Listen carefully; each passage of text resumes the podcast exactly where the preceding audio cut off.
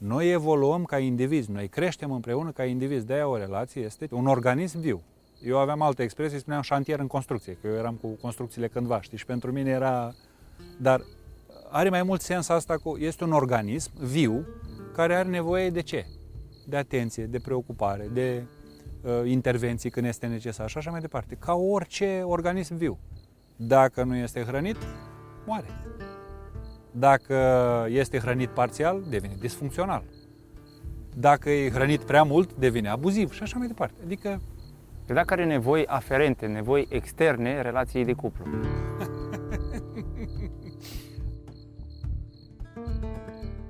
Ești treaz de 24 de ore, ai venit din celălalt capăt al țării, pe un drum destul de am lung, fost adus cu forță. așa, până la Suceava.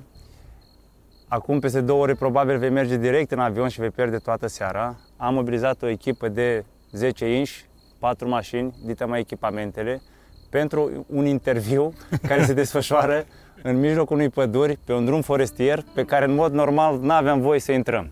Ei, două noaptea și vorbim despre un subiect pe care, în mod categoric și sigur, l-am mai discutat deja, pe care probabil îl cunoaștem cu toții. Care e motivul pentru care ne intră atât de greu lucrurile în cap? Păi depinde la ce te referi când spui greu. Dacă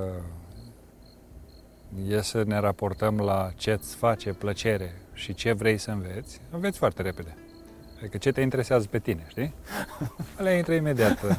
Înseamnă că mie nu-mi face plăcere să învăț multe lucruri. Ce e, asta e. Ce nu ne intră în cap, de cele mai multe ori, sunt experiențele care ar trebui să ne ajute să înțelegem cum să ne simplificăm viața, știi? Alea intră mai greu, pentru că suntem așa de obișnuiți cu drama, cu victimizarea, cu uh, îmi place să mă chinui, îmi place să mă sacrific, încât atunci când vine vremea sau vine momentul să simplificăm, simțim că pierdem ceva. Simțim că renunțăm la o parte din noi, la efortul ăla în care am investit atât de mult uh, timp și resurse și așa mai departe. De-aia intră greu, pentru că nu vrem să fie ușor. De ce investim atât de mult timp în ipocrizie? De ce suntem ipocriți? Știind că ipocrizia ne face atât de mult rău. Am fost învățați să fim așa, nu? Adică așa am început. Ia, gândește-te tu, vine copilul la mamă și spune "Uh, Mami, în momentul ăsta te urăsc. Ce crezi că faci Maixa?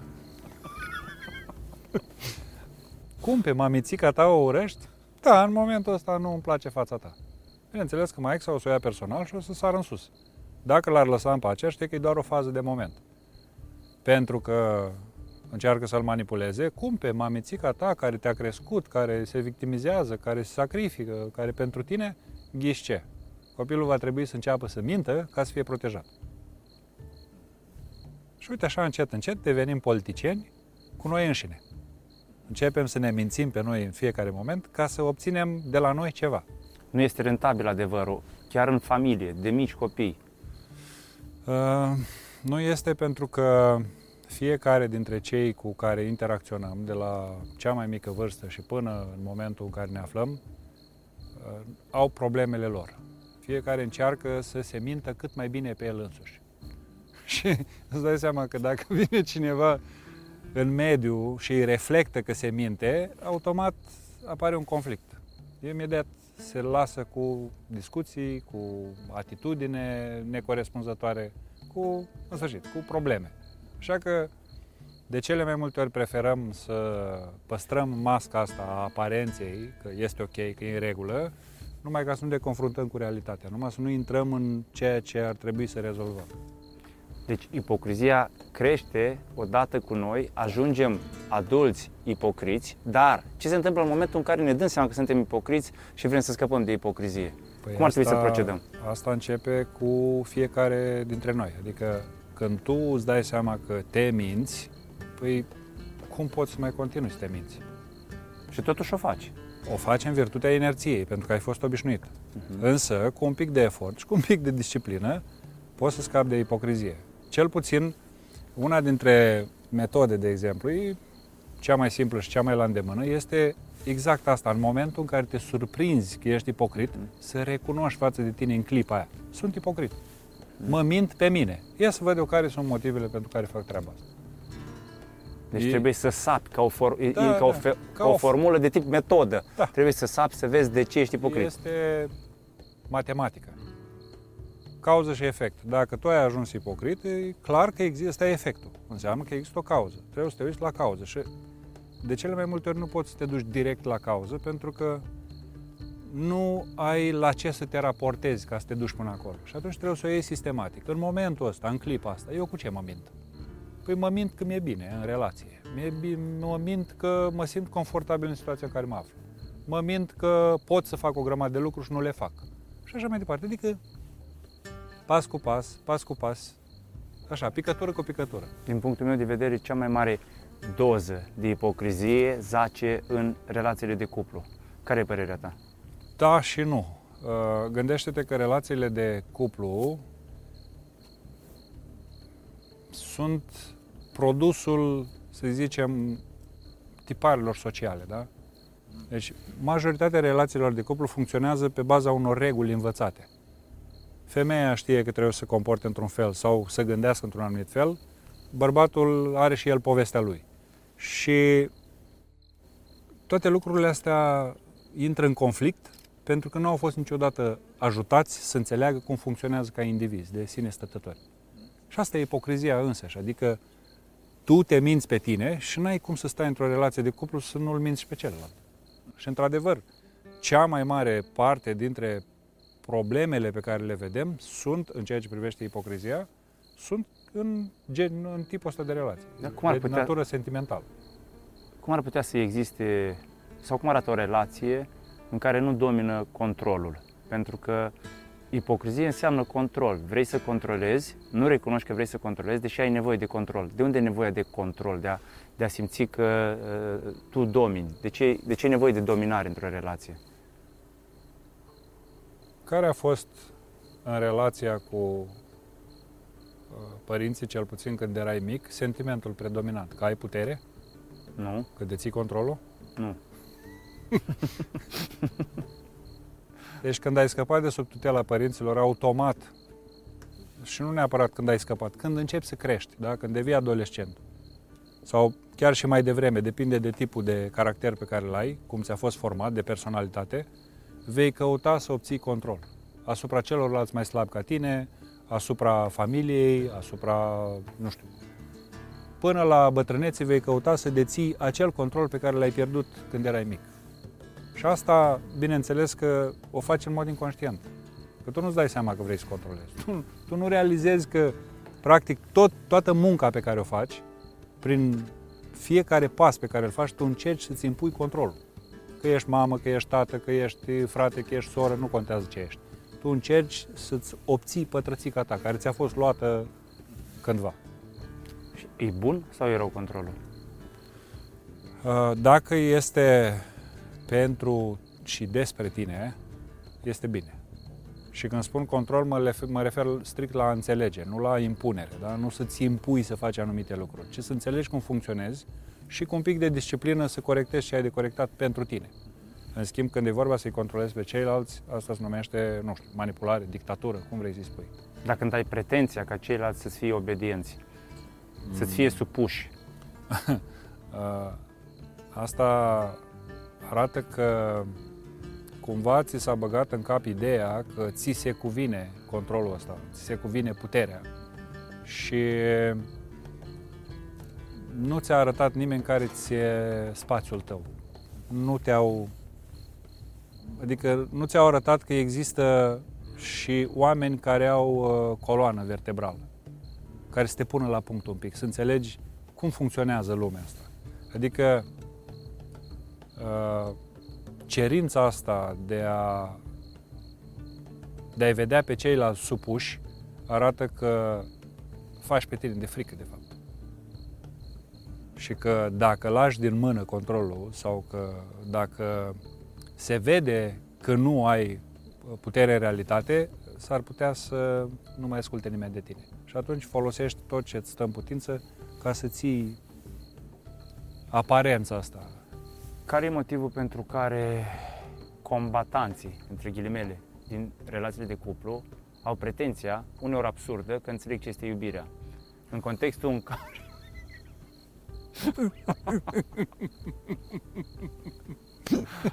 Luptă și iubire. Spune și mie unde se împacă asta?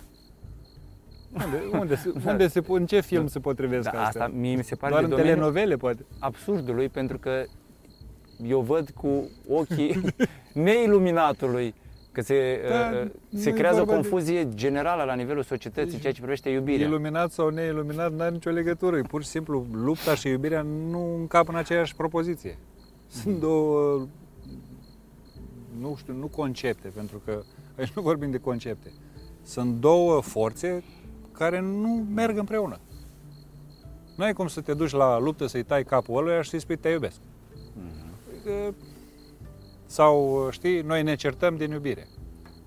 Da, putem să ne contrazicem când vine vorba, nu știu, de anumite subiecte, dar nu să facem din asta o dramă. Putem să dezbatem mai aprins despre ceva, în legătură cu ceva. Da, asta nu subminează iubirea, dar când vorbim de conflict, de drame, de ceea ce se întâmplă de obicei în relații din cauza geloziei, aia nu e iubire, e gelozie. Și din păcate, gelozia a fost îmbrăcată în ambalajul ăsta pe care s-a scris iubire. De fapt, gelozia egal frică, nu egal iubire. Toate formele astea externe de manifestare, de posesivitate, atașament, control și așa mai departe, toate vin din frică. În niciun caz nu vin din iubire. Ce înseamnă gelozie în afară de frică? Pe atât. Deci gelozia egal frică. Și gelozia vine din uh, al meu. Da? Deci e obiectul meu, e lucrul meu, e posesia mea. Nu are voie nimeni să atingă de el. Și din moment ce e al meu, dacă te-ai atins de el, Mhm. este scandal. Și cum poți să scapi de acest sentiment? Pentru că în ipocrizia generalizată care colcă în relație de cuplu, unul dintre parteneri la un moment dat va insinua nu mă iubești dacă nu ești gelos. Păi, E o condiție Exact despre asta vorbim. Condiționarea socială, cum că iubirea reală înseamnă gelozie, dramă, telenovele și alte minuni de genul ăsta. Uh, Cum scapi de ea? Păi trebuie să-ți rezolvi problemele legate de abandon, ca individ, tu ca individ. În momentul în care vei scăpa de abandon, vei vedea că nimeni nu are cum să te părăsească. N-ai de ce să fii gelos pe nimeni. Și pentru nimic în lume n-ai de ce să fii gelos. Cine, dacă te afli într-o relație și la un moment dat relația nu mai funcționează, o vezi înainte de a se termina. Din momentul în care a început să scârție, ți e clar că nu mai merge. Și dacă nu mai merge, fiecare își vede de viața lui. De ce trebuie să stai să te chinui în condițiile în care nu funcționează? Care e motivul? bine, e ușor de spus în contextul în care cei mai mulți se agață de drama din viața lor ca să justifice E iubirea. adevărat. Și de asta și fac, uh, mulți fac copii numai ca să rămână în cuplu, de exemplu. Mhm. Sunt situații de genul ăsta unde relația nu merge, dar hai să facem un copil să ne dăm de lucru, știi? Mhm. Hai să facem un business împreună, hai să facem o casă împreună și așa mai departe. Toate le construim împreună, că poate, poate legăm ceva prin intermediul lucrurilor și persoanelor pe care le fabricăm, uh, poate, poate reușim să ne unim între noi. Păi dar nu ți-e clar că nu funcționează. Că niciodată lucrurile astea nu vor reuși să sudeze ceea ce nu există. Nu ai cum.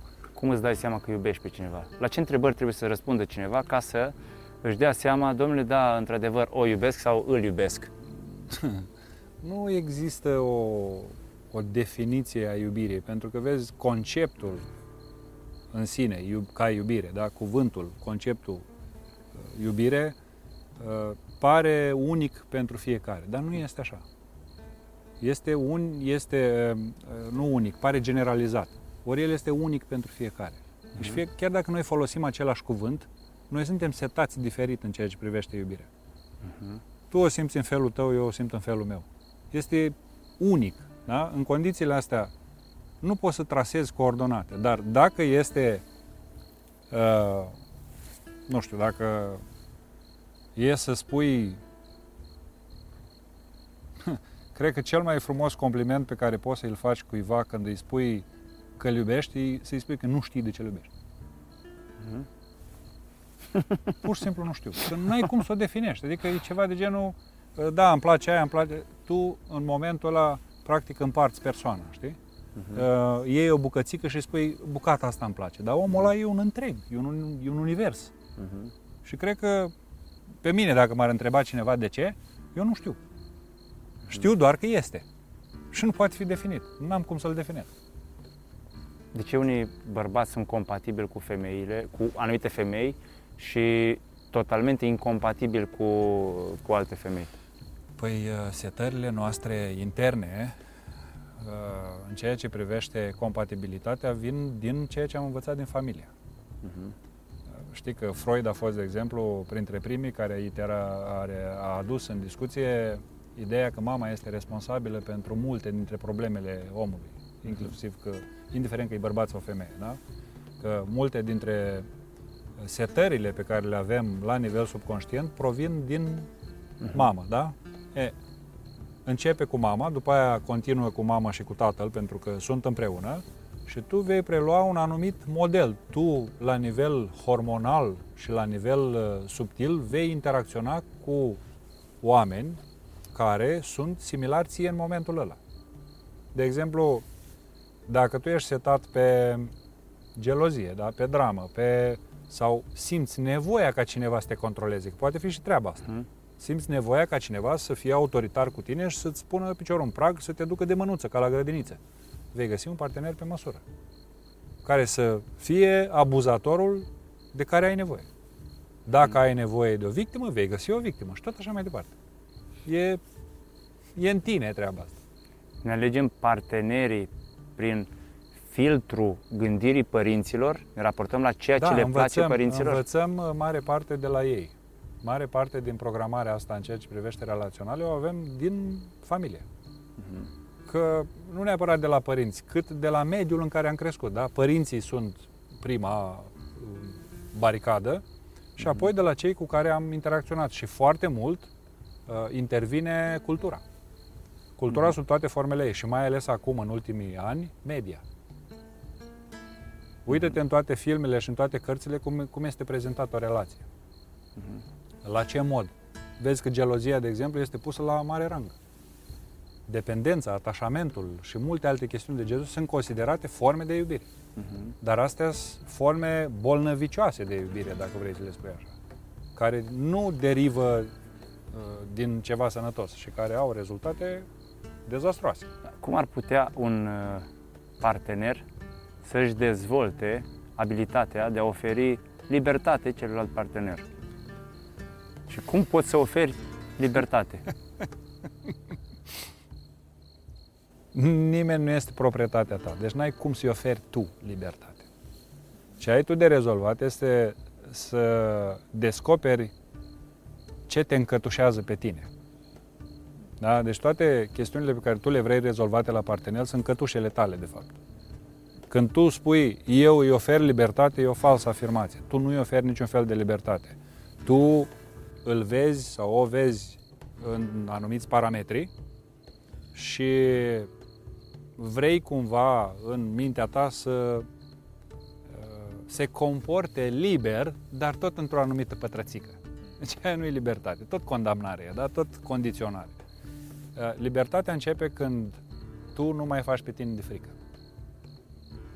Deci când tu ești într-o relație și îți asumi tot ceea ce se întâmplă 100%, fără excepție. Deci nu 50-50, ci 100% îți accepti ceea ce se întâmplă. Nu înseamnă să accepti compromisuri. Înseamnă doar să înțelegi ce se întâmplă în tine, că toate fricile, toate angoasele, ca de altfel plăcerea și bucuria și așa mai departe, sunt tot ale tale. Adică tu ești responsabil pentru ceea ce se întâmplă în tine. În momentul în care tu ți-ai rezolvat partea asta, ghiși ce? Vei atrage un partener la fel de stabil, care nu are nevoie să plece nicăieri ca să fie în regulă. Stă cu tine pentru că vrea să stea cu tine. Nu pentru că are vreo problemă de natură emoțională sau că are nu știu ce uh, chestiune nerezolvată și are nevoie fie de victimă, fie de un uh, uh controlor. Păi bun, și dacă la un moment dat stă cu tine 5 ani da. și după 5 ani și o zi vrea să stea cu altcineva și îți spune adevărul. Păi nu se activează frica de singurătate păi și frica de abandon? Se, normal să activează dacă n-ai rezolvat-o. E logic, dar uite, vezi, tocmai asta e, asta e frumusețea tuturor relațiilor dacă ești cu capul pe umeri. Și când spun cap pe umeri, dispus să crești, da? Trebuie să înțelegi că tot ce mișcă în universul ăsta este în creștere, da? O relație este ceva viu.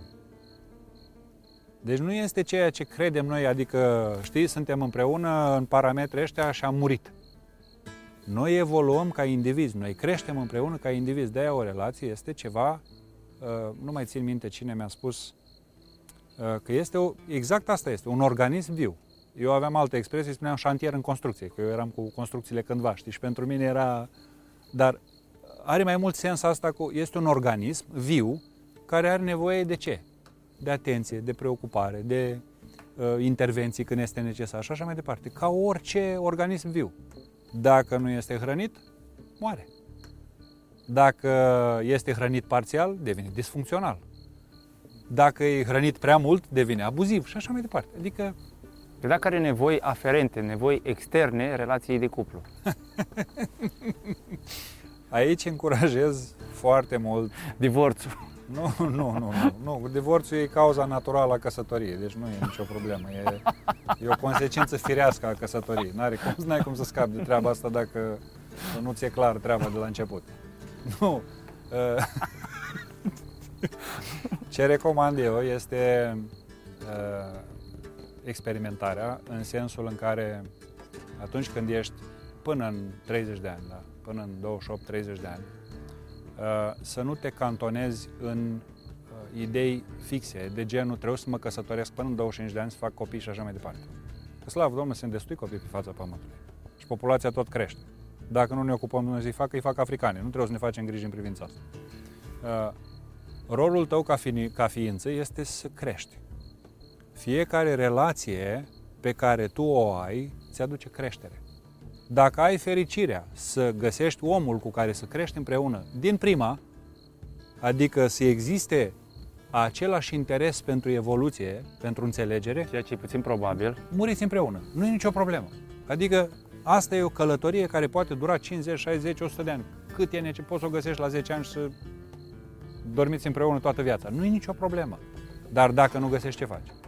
pentru că ai fost obligat să respecti sau intenționezi și insiști să respecti niște reguli, niște cutume moarte de mult, ajungi să te cramponezi de o relație care s-a terminat de multă vreme și care trebuia îngropată de mult, numai pentru că puncte, puncte. Ori nu vrei să fii singur, ori așa nu se cuvine, dar ce o să zică lumea, știi, tot felul de povești de genul ăsta. Ori, când ești în faza de juniorat, dacă cum îi spun eu, până la 30 de ani, e junior experimentează. Că ești femeie, că ești bărbat, experimentează. De ce? E ca atunci când ți-e foame, da? Dacă ție ți-e foame, tot timpul o să dorești mâncare, indiferent cât de, uh, cum îi spune, cât de mult durează foamea asta, chiar dacă îți dă câte o bucățică, tot înfometat rămâi. Ideea este să mănânci atât de mult încât să ajungă peste cap. Și când ai mâncat de țese pe nas, ghiși ce? Uiți de mâncare nu-ți mai trebuie niciun fel de mâncare. Gata, îmi iese pe urechi, nu mai vreau. Așa e și cu relațiile. În momentul în care tu ai verificat, ai testat, te-ai oglindit, pentru că fiecare relație are scopul să-ți arate unde ești disfuncțional, ce probleme ai. Practic îți arată în oglindă ceea ce nu-ți place la partenerul tău, e la tine. Și ți arată în fiecare clipă poate să arate treaba asta. Dacă este genul ăsta de relație, tu înveți o grămadă de lucruri despre tine. Și când te-ai maturizat, repet, vine un partener pe măsură care este la fel de dispus ca tine să creșteți împreună și atunci relația devine fructoasă. Devine o relație de creștere, autentică. Și atunci spuneți mie, cine mai are interes să plece undeva? Oricâte nevoie are avea, care nevoie? Că toate sunt îndeplinite acolo. Crezi că un bărbat poate să fie totul pentru o femeie? Da, bineînțeles. Dar o femeie totul pentru un bărbat? Bineînțeles. Pe cum? Condiția de bază este experimentarea primară. Deci monogamia, cum se vorbește, da, că asta este uh, o discuție foarte veche, da, cu mono, că bărbatul nu e în stare să fie monogam. Uh, bărbatul, ca să ajungă să fie monogam, trebuie să treacă uh, prin multe faze trebuie să întâlnească multe situații în relații care să-l facă să se confrunte cu el, cu el însuși, să vadă ce se întâmplă înăuntru. Și la un moment dat, după ce trece printr-una, două, trei, patru relații, ca, deci necăsătorit și fără niciun fel de obligații, da? Nu are nicio grijă cu nimeni. Și partea uh, o altă chestiune în privința asta, că fac o paranteză. Dacă ai început o relație, termină o relație. Nu trei relații deodată. Nu este onest față de tine și față de cei cu care interacționezi. Ai una, dacă nu funcționează, te duci în alta. Nu-i sfârșitul lumii și nu o să fie niciodată sfârșitul lumii. Așa funcționează lumea. E, în momentul în care omul a experimentat și s-a maturizat, bărbat sau femeie fiind, devine monogam natural. Nu mai are nevoie să mai ducă să mai facă nimic cu nimeni. Pentru că esența a ceea ce vrea el să experimenteze se află deja acolo. Da, mie mi se pare că din ceea ce spui tu, monogamia este ca o decizie. Nu, nu este Aici o decizie, e o paradoxul. consecință, Mi nu se e o pare că decizie. e o contradicție între ceea ce spui, Nu, nu, nu, între nu. libertate și monogamie. Pentru că, ok, ești monogam, înțeleg, Da? Și în Încă sunt același timp, monogam, și în dar la un acela... moment dat nu mai ești monogam. Poate Bun, la un dar moment dat se dezvoltă o, Stai un pic. o ce nevoie în înseamnă, tine. Ce înseamnă libertate? Deci libertatea înseamnă să mergi cu mai mulți parteneri? Nu, să faci ceea ce Ăsta e vrei, când libertinism. vrei, cum vrei. Da. Deci Deci ăsta... ceea ce vrei. Dacă ceea ce vrei tu excede perimetrul relației despre care ai vorbit tu, fă ceea ce vrei. Asta înseamnă libertate. da. Nu există libertate la 99%, există doar libertate, nu, libertate la 100%. 100%. În condițiile în care tu ți-ai rezolvat problemele pe care le-ai de rezolvat și îți asumi ceea ce faci, îți asumi în totalitate acțiunile pe care le faci. Dacă omul de lângă tine vrea să rămână lângă tine, rămâne, dacă nu, nu. Corect, 100%. Deci tu nu poți să-i impui să-ți accepte, eu știu, comportamentul în condițiile în care nu vrea să-l accepte. De ce ar trebui să spun, da, domnule, sunt acum într-o relație, da, perimetrat într-o relație, capsulat într-o relație și trebuie să finalizez această relație ca să pot să intru într-o altă relație. Păi nu mai Dar bine nu- nu-i dau niciun nume, Dar nu-i nu dau e- nume de păi tocmai relație, asta e și- ca să nu asta fiu e și nevoit frumos. să ies și să închei. Deci tocmai asta este și frumusețea unei relații care nu e relație. Deci o relație reală nu e relație. Relație este atunci când funcționăm exact cum spui în parametre impuși, da? Adică trebuie să stai numai cu mine, trebuie să scrii numai mie, trebuie să faci, trebuie să dregem tot împreună, trebuie să ne postăm pe Facebook împreună, trebuie să tot. Uh, Asta nu este relație, asta e un soi de, cum să-i spun, un soi de piesă de teatru. Deci o relație, dacă stai și te uiți bine la o relație reală, nici nu știi că există. Ea există fără să existe. Adică oamenii ăia stau împreună de comun acord, de bună voie și nesiliți de nimeni, nu siliți de împrejurări cum se întâmplă în majoritatea cazurilor și ghiși ce, nu trebuie să dea explicații nimănui în lumea asta dacă sunt sau nu sunt în relație. De ce trebuie să știe Vasilica de la, uh, nu știu, Popliceniu din deal, că eu sunt în relație cu Georgiana? Și să pun pe Facebook, știi, noi suntem în relație. Moare cineva sau învie cineva dacă facem noi treaba asta? Nu treaba nimănui, este strict treaba noastră, a celor doi indivizi. Da, dar noi trebuie să apărem împreună. Păi de ce? Vrei să ți se confirme că sunt proprietatea ta sau ce? Care e problema? Însă în momentul în care atingem acea stare de conștientizare despre care spui tu, și anume, să spunem, o monogamie instalată natural, da. Da. Da, după succesive experimentări, mie mi se pare că tu faci trimitere la conceptul de suflet pereche. Uh, Da și aspect și concept Da în și care nu. eu nu cred. nu. Uh, Nu este sufletul pereche, este uh, Păi, cum îi spune. dacă ajungem la o monogamie instalată, naturală, deci aici și nu e, logică și conștientă, înseamnă că tu crezi în suflet pereche. sufletul pereche este temporar, dacă vrei să-i spui așa. Sunt De când devii monogam, înseamnă că nu mai ai nevoie decât de jumătatea ta, de Nu jumătatea care îți lipsește. Nu, jumătatea ta ți-ai găsit-o deja înainte de a-ți găsi perechea. Jumătatea aia e echilibru din tine. Deci când tu ți-ai găsit femininul și masculinul în tine și le-ai echilibrat, și celălalt de lângă tine face, face exact același lucru. Deci jumătatea aia e în tine. Că ești singur sau că ești cu cineva, e același lucru pentru tine. Nu există niciun fel de diferență. Și tocmai ăsta este momentul potrivit sau, zicem, prielnic sau exact momentul în care apare cine trebuie lângă tine. Omul Ok. de care ai nevoie. După ce ai experimentat Așa. milioane de Dar situații, nu poți să-i contexte, spui. situații și relații, s-a instalat stabilitatea. Înseamnă că e sufletul Dar nu e- pereche. Nu neapărat, nu, eu nu i-aș spune așa. Deci nu Atunci e, sufletul nu, nu e e o chestie, pereche. nu e o chestie definitivă și nu e o, vai de mine, gata să funcționăm foarte bine împreună, pe toate planurile. Că o fi suflet pereche, că nu o fi suflet pereche, pentru mine astea sunt doar, uh, nu știu, Niște denumiri care au rolul să încălzească niște creiere, atât. Dar în rest nu, nu au nicio legătură. Crezi că adevărul crud este rentabil în, a, în afacere? Auzi, numai, Ai capul numai la plin de- bani, numai la bani e gândul. Ai capul plin de bani. Crezi că adevărul, repet întrebarea, crezi că adevărul crud este rentabil în relații? Da, în măsura în care uh, cei doi sunt onești cu ei înșiși. Altfel nu merge. Dacă tu ești onest cu tine și celălalt se minte, în primul rând n-ar ce căuta lângă tine. E clar că nu sunteți în același film.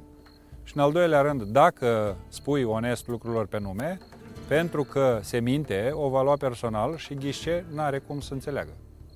Nu, nu merg împreună. Deci n-ai cum să pui adevărul și minciuna pe același pedestal. Nu ai cum. Dar e o chestie extrem de uh, vizibilă. Oamenii funcționează împreună pentru că au aceiași parametri după care funcționează. Mai mult sau mai puțin, plus minus, da? Deci dacă unul este predispus să se mintă și celălalt va face același lucru. Dacă unul este predispus să fie onest, ghișce, va găsi un partener care, chiar dacă nu este la fel de predispus, adică la același nivel de înțelegere, dar este predispus să facă efortul ăla, adică să crească. Că, De pe ce nivel atragem oameni în viața noastră? Pe nivel energetic, cum îi atragem? da. uh, Acum știința vorbește foarte mult despre torus, despre uh, magnetul care este ființa umană și așa mai departe. Deci nu mai e cazul să mai dezbat eu lucrurile astea. Uh, Noi suntem magneți umblători, da? Și frecvența pe care funcționăm atrage frecvența de care avem nevoie. Dacă tu ești setat pe violență, vei găsi pe cineva violent sau care acceptă violență. Uh, Dacă ești setat pe liniște și pace, vei găsi liniște și pace. Atât de simplu este, că e legea atracției, că se cheamă legea atracției sau nu, cam așa funcționează lucrurile. Și mie mi s-a dovedit de-a lungul timpului că uh, în fiecare secundă, în fiecare moment și nu doar în relații, acest lucru se întâmplă fără să te întrebe. Că îți place, că nu-ți place, se întâmplă. Primești situațiile, contextele, oamenii de care ai nevoie pentru a înțelege și pentru a crește. Dacă nu, asta e, înțelegi sau nu înțelegi, e la latitudinea fiecăruia. O întrebare destul de complicată. De ce femeile, unele femei, sunt considerate curve? Mie mi se pare extrem de dureros și Da. uh, incorrect, injust uh, raportarea uh, aceasta mizeră la, la femeie ca să poți să o domini, să poți să o supui uh, și să poți să te raportezi la ea cu superioritate. Știi de ce? Pentru că din cele mai vechi timpuri, femeia a fost considerată un animal de povară și un obiect sexual. În momentul în care o femeie își aroga dreptul de a avea o viață sexuală fără constrângeri și fără să fie, uh, eu știu, încartiruită în ceea ce se numea familie și patriarhalul care funcționa și încă funcționează și la vremea asta, bineînțeles că ce? Pentru că nu se supunea, era considerată outsider. Și la noi cuvântul curvă uh, definește foarte bine ideea asta. Cum uh, femeia care era sau este independentă, care vrea să-și stăpânească propriul timp, propriul corp și așa mai departe, nu este văzută cu ochi buni. Femeia trebuie să se supună, uh, să stea la comandă, să asculte, să facă, să dreagă. Păi da ce, e animal de povară? Este o ființă cu drepturi la fel ca și bărbatul și trebuie tratată ca atare. Dacă vrea să facă ce vrea să facă cu corpul ei, nu-i treaba nimănui. Este doar treaba ei. Știi ce mi se pare paradoxal? În ciuda faptului că femeia insinuează că este considerată animal de povară de către bărbat, cel mai mare dușman al femeii, tot femeia este, pentru că ea întreține uh, acest conflict și femeia vorbește urât despre femeie. Da, da. femeia se raportează la celelalte femei ca fiind curve. Dacă Da, ia- soția ia este înșelată, uite-te. este, uh, ea se raportează la femeia cu care a fost înșelată ca fiind Aici- curvă. Aici e o foarte mare, uh, e o discuție foarte amplă. Gândește-te că toată istoria asta are vechime. Sunt zeci de mii de ani, poate nu zeci de mii, dar mii și mii de ani de istorie în ceea ce privește asuprirea femeii. Da? Uh, femeia, pentru a supraviețui, a trebuit să se supună bărbatului Și să se și adapteze. să preia, exact, să preia și să se adapteze la condiționările acestuia. Dacă el a spus că cineva este curvă, păi înseamnă că așa este. De ce? Pentru că uh, n- noi, din punct de vedere al mentalului, trăim încă în era supraviețuirii, cu toată bogăția pe care o avem, cu toată prosperitatea. La vremea aia, femeia nu avea altă șansă decât să se căsătorească și era căsătorită cu forța pentru a supraviețui. Dacă rămânea singură pe stradă, murea. Deci ori de, își vindea trupul și devenea curvă, cum se spune, ori trebuia să se afileze unei familii.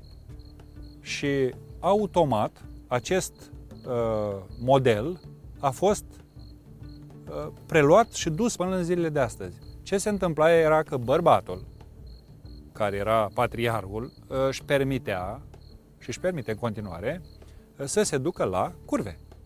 Bineînțeles că femeia care lupta pentru supraviețuirea ei, în momentul în care era înșelată de către o, cu o curvă, ce putea să spună? Deci vezi, ăsta este bărbatul a Deci tot întreținut. bărbatul e vinovat. Exact, deci Gata. tot bărbatul i-a băgat în cap Mi-ai film, schimbat, istoria uh, asta și tot el este cel care se dă deoparte și le lasă să păruiască, știi? Ok. Să spunem că energetic încă subzistă în gena feminină această raportare, dar trăim în 2021. Femeile știu că au drepturi egale cu bărbații. Nu știu, Ar trebui să știe. nu știu. Că dacă ar În- ști... În țările democratice știu. Cu toate Uh, astea, da, da. tot negativ se raportează la celelalte femei, cu Aici extrem de multă invidie și așa mai Aici departe. intervine și condiționarea religioasă, uh, cum, uh, care are legătură cu partea asta de catalogare a femeii și mai mult, din nou, uh, ne întoarcem la abandon și la ceea ce a, a fost implementat prin intermediul căsătoriei. Este al meu. Nu ai dreptul să te atingi de ce e al meu. Prin intermediul contractului este posesia mea. Noi am semnat un contract de căsătorie. Deci soțul meu este al meu. Dacă te atingi de el, avem o problemă. Asta e un aspect. Uh, Al doilea, asta o facem cu toții, nu doar femeile, sau nu numai femeile, când ne apucăm să comentăm despre cei din jurul nostru de dragul de a comenta. Nu avem ce face. Omul care nu are grijă, are grijă de altul, știi? Și începe să comenteze, așa, din senin, uh, uite cum se îmbracă ăla, uite ce face ăla, dar ce te interesează ce face ăla? Ce treabă ai tu cu celălalt? De ce nu-ți vezi tu de viața ta? Și femeile, în mod special, fac treaba asta între ele, tocmai pentru că, din nou, li s-au băgat în cap tot felul de șabloane legate de frumusețe și de aparență, tot de către mascul care a vrut ca femeia lui să arate într-un anumit fel, a devenit o modă treaba asta și acum femeile se compară între ele. E un soi de divide et impera, știi? Masculul stă pe tușă, iar femeile se ceartă între ele. E simplu ca bună ziua, adică... Și nu realizează cât de mult rău își fac în felul ăsta. Bun. Cum te raportezi la instituția căsătoriei? Căsătoria, dacă ar fi reală, din punct de vedere al creșterii, uh, ar fi o taină. Uh, Din păcate, uh, căsătoria vine și cu multe gunoaie după ea, cu multe tare. Posesivitatea, uh, controlul și multe alte mizerii de genul ăsta, care nu mai sunt, sau s- numai astea sunt văzute. În esență, dacă doi oameni sunt împreună pentru creștere, cu sau fără contract, sunt ca și căsătoriți. Pentru că ei funcționează, să-i spunem, în spirit, împreună, da? Asta e cea mai înaltă formă de căsătorie. Doi oameni care cresc spiritual, fizic, uh, energetic împreună. Ce mai vrei mai mult de atât? Ce contract îți trebuie pentru asta? A, dacă vrei să și legalizezi, pentru că în fața statului există niște avantaje când ești căsătorit, de exemplu, uh, dacă soții au nume diferite și trimiți copilul la școală, apare, apar discuții. Adică discuții în sensul în care e vorba de da cine e mai ta, cine e tu, că nu ne înțelegem.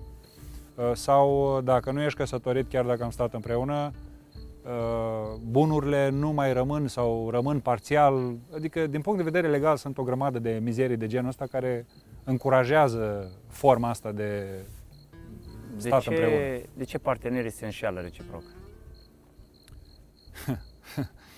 Pentru că, din nou, se mint pe ei înșiși. Nu-și cunosc nevoile reale, nu au experimentat suficient, nu comunică. Și pentru că toate aceste elemente împreună uh, duc la frustrare, adică toate aceste elemente lipsesc, căutăm în altă parte. Păi, nu au puterea să comunice întrucât adevărul este taxat. De fiecare dată Da. când încearcă minimal să fie mai sinceri, uh, celălalt Da. taxează, taie din fașă. Păi asta e asta intervine în condițiile în care indivizii, fiecare individ, așteaptă ca celălalt să-l facă fericit. Sau așteaptă de la celălalt siguranță. Nu se întâmplă niciodată treaba asta. Până nu le ai tu în tine, nu poți să ai pretenții la celălalt. Uh, Care e motivul pentru care partenerii încearcă, și inconștient, dar și conștient, slavă Domnului, să-și transforme partenerii după chipul și asemănarea lor? Pentru Se că aducă așa în se zo- simt în siguranță. Dacă eu te încadrez în pătrățica asta și îți cunosc parametrii, eu sunt confortabil. Cum există o abatere? Cum mă sperii. Tot încerc să te modelez, să te aduc la înțelegerea mea, la nivelul meu de înțelegere sau cât pot eu să duc, astfel încât tu să nu mi oferi nicio surpriză. Pentru că dacă mi oferi vreuna, fac stop cardiac. Faci stop cardiac. și vei face și tu stop Faci și cardiac. facem amândoi, da. Dacă două persoane rămân în cuplu, să presupunem 40 de ani și nu se mai suportă. Ei nu se mai suportă probabil de vreo 30. După primul an, dar restul e Așa. istorie. Cum ar putea acești oameni să se smulgă din relații, având în vedere conglomeratul de condiționări în care trăiesc? Cu ambiție un pic, cu talent, cu, cu atenție, cum vrei să-i spui. Uh, Dar e foarte complicat, e să, foarte zicem, greu. să zicem că ai cancer, da? Singura șansă pe care o ai este să te duci să-l bage sub laser și să-l tai. Ce faci, mai stai? Sau ce, mai aștepți ceva în condițiile în care ți-a spus că aia este soluția?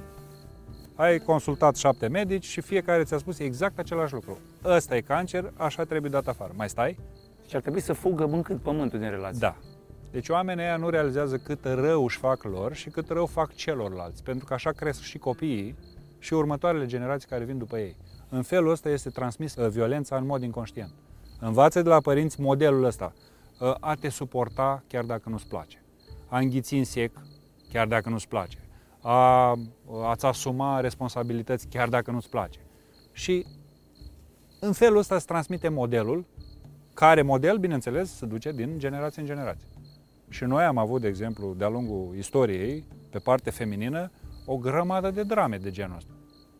Femei care, săracele, au trebuit să suporte tot felul de mizerii, pentru că așa e obiceiul. Așa e tradiția. Cum adică să dai divorț? Ce e aia? Nu există așa ceva. Trebuie să stai în chinuri acolo până când intri în groapă. Și de cele mai multe ori se întâmpla că ele rămâneau singure. Adică el pleca înainte de ca ele să termine treaba. Crezi că ipocrizia sau uh, lipsa asumării se transformă în boală? O, da. Da.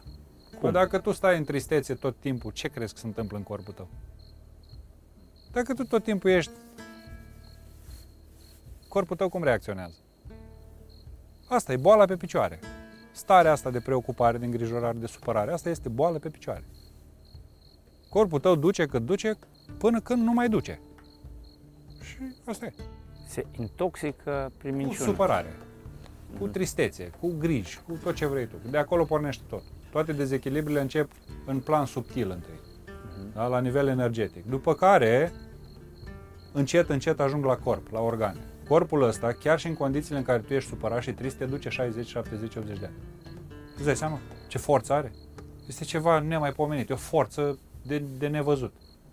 Sunt alții care cedează mai repede, depinde cât de intensă e durerea sau cât de intensă e supărarea. Dar asta, uh, supărarea sau tristețea sunt corozive. Sunt o travă. Da, incompatibilitatea, practic, trebuie depistată la un moment dat. Însă, partenerii tineri de cuplu nu își dau seama că incompatibilitatea va duce la durere, la suferință, implicit la dar boală vezi, și la nu, moarte. Dar incompatibilitatea asta în uh, fază incipientă, dacă este comunicată, că de-aia spun că nu vorbim despre suflete pereche, gata, matrice. Le punem, se pupă și merg perfect. E muncă. Eu prefer când vine vorba de construcția relației sintagma asta, șantier în construcție. Pentru că în fiecare zi ai de muncă. În fiecare moment este ceva de muncă. Partenerul tău este o ființă vie. Tu ești o ființă vie. În fiecare zi când te ridici din pat, sunteți alții. Suntem alții. Și tu și eu suntem alții. Nu am pretenția să te comporți cum te-ai comportat ieri. Da, înțeleg, există niște parametri după care funcționezi. Dar emoțiile tale, stările tale, gândurile tale astăzi sunt diferite. Deci cea mai mare onoare pe care poți să o faci partenerului tău în fiecare zi este să-l privești cu ochi proaspeți. Exact așa cum este el în momentul ăla. Nu cu ce a fost ieri, nu cu ce a fost acum o săptămână, nu cu ce a fost anul trecut. Asta e cea mai mare formă de iubire. Să te uiți la el fără să-l critici, fără să-l judeci, fără să-l compari. Exact așa cum este el în momentul ăla. Și acolo se poate naște comunicarea. Iar la cuplurile de la, care sunt la început, indiferent de vârsta pe care o au, uh, incompatibilitatea asta pe anumite planuri nu trebuie corectată cu forța. Asta se poate corecta cu blândețe, discutând, comunicând în raport cu ceea ce se întâmplă. Că este vorba de viața sexuală, că e vorba de viața socială, că e vorba de activitățile de la job și toate se pot rezolva. Toate. Dar ideea este ca tu să fii capabil să-ți vezi propriile bube, să le accepti și să spui, bă, eu până aici pot. Atâta mă duce capul pe mine. Tu ce zici? Și de aici Ok, bun, dar în ciuda comunicării, să presupunem că există o comunicare foarte eficientă. Cum ne dăm seama că incompatibilitatea este irreversibilă și irrevocabilă? Că nu mai poți face nimic și trebuie Durerea. să spui zbor. Deci, durerea este primul semn. Deci când apare uh, starea asta de conflict continuu, că na, conflicte există peste tot, da? O discuție, o, știu, un reproș aruncat, uh, n-ai făcut aia, dar pot fi chestii de moment care se rezolvă instant. Nu sunt luate personal și aia se rezolvă. Însă când conflictele astea încep să treneze, să dureze în timp și să nu poată fi soluționate înainte de culcare, avem o problemă. O foarte mare problemă. Când te duci la culcare supărat, durerea aia, ă, supărarea aia se amplifică peste noapte, de la zi la zi. Dacă mintea cu ce se duce la culcare, cu aia lucrează.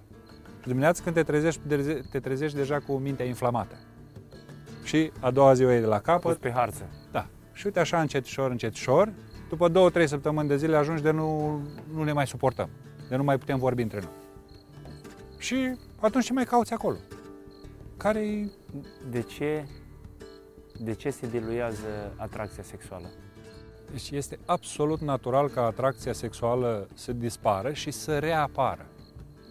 Deci noi, din nou, suntem ființe vii, da? Ai un bioritm bioritmul tău este ciclic, nu este liniar, că nu ești mort, nu e ca la morgă și te-ai dus. E așa, da? Ai momente când ești pe val, ai momente când ești la vale. Asta e absolut normal. Atracția sexuală, de cele mai multe ori, uh, se diminuează pentru că uh, nu există comunicarea asta despre care vorbesc, care nu este verbală. Da? Comunicarea verbală este necesară în anumite contexte și de obicei în majoritatea contextelor. Dar în ceea ce privește sexualitatea, comunicarea se face la un nivel subtil și verbal. În primul rând, individul trebuie să-și cunoască propriul corp, corp, cum funcționează. Da? Dacă el nu știe cum funcționează, nu știe ce să-i ceară celuilalt. Dacă nu știi ce să-i cer celuilalt, ă, ghicim. Și dacă ghicim, lucrurile nu merg cum trebuie și după aia apare rușinea, apar vinovăția, apar jena și alte chestiuni de genul ăsta și apare distanța.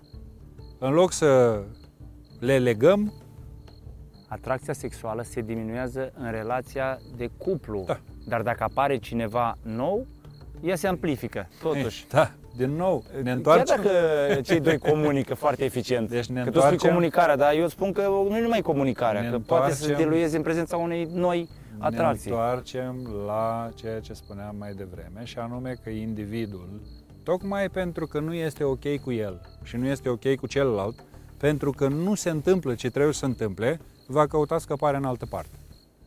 Va crede că bubele lui pot fi rezolvate pentru un contact sexual uh, aleatoriu cu oricine la cine știe câtă vreme. Ori asta nu este o soluție.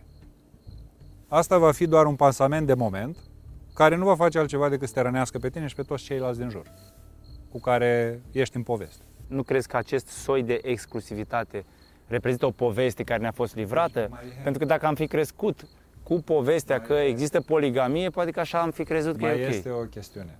Uh, Atracția sexuală este absolut firească față de alte persoane. Este absolut normală. Problema este, ești dispus să-ți asumi responsabilitatea și riscurile pentru ceea ce faci? Sau vei face și vei continua să minți? Păi nu, dar presupune că nu minți. E în Dacă regulă nu sau minți, îți asumi ceea ce faci și aia este. Nu poți să, să, să uh, faci, eu știu, ce vrei să faci, dacă ești liber, da? Uh, și după aia să ai pretenția să rămâi în aceeași relație în care te afli. Nu e corect. Nici față de omul cu care, sau femeia cu care tocmai te-ai culcat. Doar dacă acceptă partenerul tău. Atât. Deci de-aia spun comunicarea este treaba fiecăruia. În familie, uh, contractele astea tacite sau discutate sunt problemele fiecăruia. Dar în momentul în care ai făcut-o, asumă-ți responsabilitatea. Nu încerca să dai vina pe soție sau pe soț, nu încerca să dai vina pe nu știu cine sau pe ceva. Ai făcut-o, ai făcut-o. Aia e. Și asumarea asta, cum, cum am putea să o dezvoltăm? Cum, am, cum ar putea să înmugurească asumarea la nivelul ființei noastre și să o antrenăm de așa manieră încât în momentul în care vrem să facem ceva, să spunem, da, domnule, eu mi-asum consecințele. Asta e maturizarea.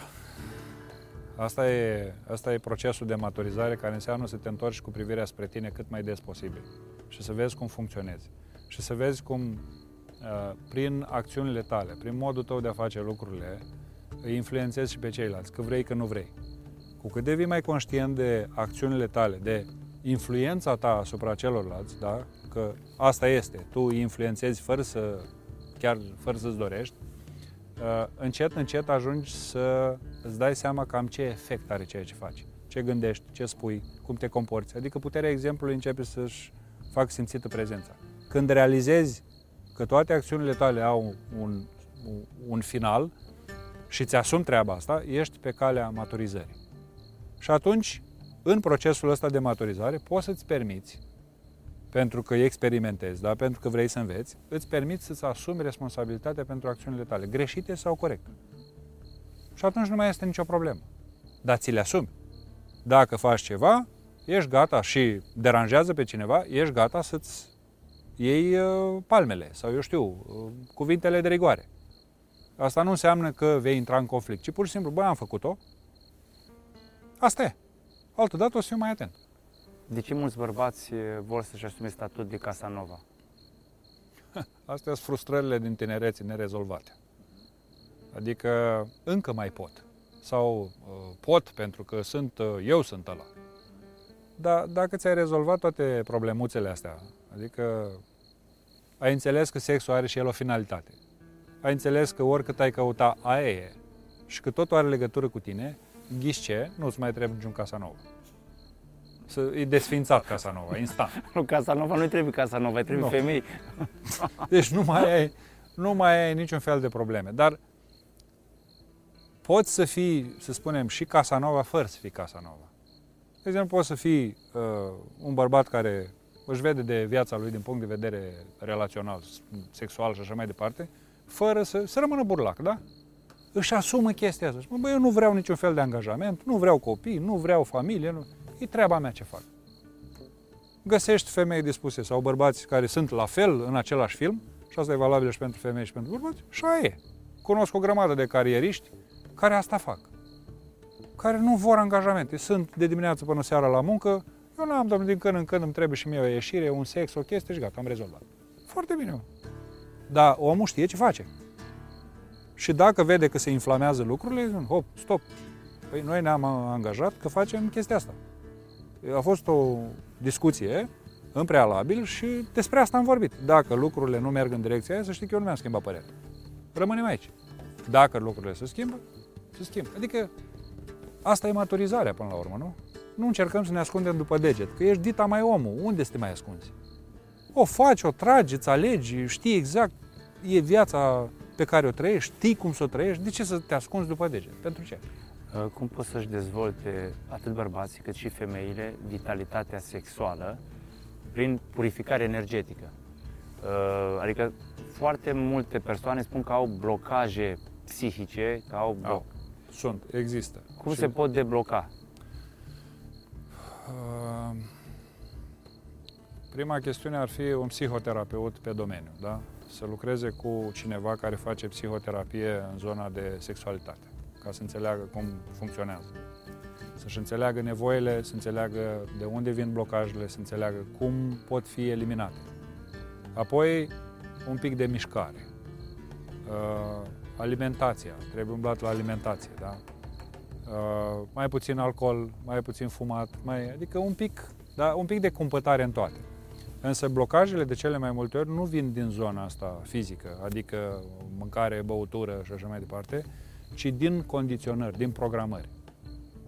Nu pot să-ți spun de câte ori am avut discuția asta cu femei care n-au avut în viața lor orgasm sau care aveau orgasm, eu știu, odată la o mie de ani, din motive de rușine, de vinovăție, de ideea de păcat și așa mai departe. Adică care își urau propriul corp, care credeau că este uh, doar o mașinărie de făcut sex și copii și atât, și nimic mai mult. Și de acolo multe, foarte multe istorii de astea chiar foarte triste. Cum adică trăiești o viață întreagă în corpul ăsta și tu nu te bucuri de el, din punctul ăsta de vedere. Și uh, din nefericire sunt foarte mulți oameni în situația asta, atât bărbați cât și femei. Cum pot face pace cu ei, bărbații sau femeile, care cred că nu sunt suficient de frumoși sau frumoase? Aici iar ne întoarcem la a lucra cu cineva care să te aducă în punctul în care să depășești standardele astea impuse de modă, impuse de social, cum că frumusețea înseamnă ceva sau urățenie înseamnă ceva. Am cunoscut și femei și bărbați care, din punct de vedere al standardelor, erau urâți, da? dar care emanau atâta frumusețe și care erau atât de blânzi și de blajini și de uh, calzi, încât aparența aia urâtă, așa zis urâtă, era o chestiune, o cantitate neglijabilă. Nici nu, nu puteai să o bagi în seamă. Deci aia, când se spune, e un truism, da, spune frumusețea e în interior. Chiar așa este. Deci am cunoscut de altfel și oameni foarte frumoși, goi pe dinăuntru, goi goluți, unde dincolo de frumusețea aparent fizică, da, deci era armonia aia fizică, în rest nimic. Nimic. Deci plastic. Și atunci, ce e frumos și ce e urât? Până la urmă, fiecare are propriile sale valori în privința asta, da? Apar din ce în ce mai multe femei care au buzele umplute cu hialuronic și pline de silicoane. E, de asta, ce? asta arată, din nefericire, asta arată ce impact are educația asta socială în ceea ce privește frumusețea. Exact asta e. Adică oamenii au fost educați că nu sunt suficienți, au fost instruiți în felul ăsta, au fost pregătiți în felul ăsta și au ajuns uh, în punctul în care să-și modifice corpul numai pentru a se conforma standardelor, pentru a fi acceptați. Și asta este foarte trist, pentru că gândește-te, corpul tău este viu și tu introduci în el ceva de plastic. Corpul tău se va modifica în câțiva ani de zile, iar plasticul va rămâne la fel normal că vei arăta hidos. Dar din motive de moment, adică vrei tu să-ți satisfaci nevoia aia acută de atenție sau de validare sau de a face sex, pentru că altfel nu poți să faci, uh, ghiși ce? Faci bazaconi. Care este cea mai mare nevoie a omului? De afecțiune. Din punctul ăsta de vedere, da? te referi la de afecțiune, de apropiere. De-aia și vedem atât de mult preț pus pe corp, pe înfrumusețarea corpului. Cu cât ești mai frumos, cu atât ești mai apetisant, cu atâta tendința de a fi atins este mai mare. Sau posibilitatea de a fi atins este mai mare. Înseamnă că în spatele tuturor nevoilor stă nevoia de iubire. Aceeași nevoie. Amărât aia de nevoie. De iubire. Exact. Amărât aia de nevoie care ne dă bătaie de cap pe toate planurile.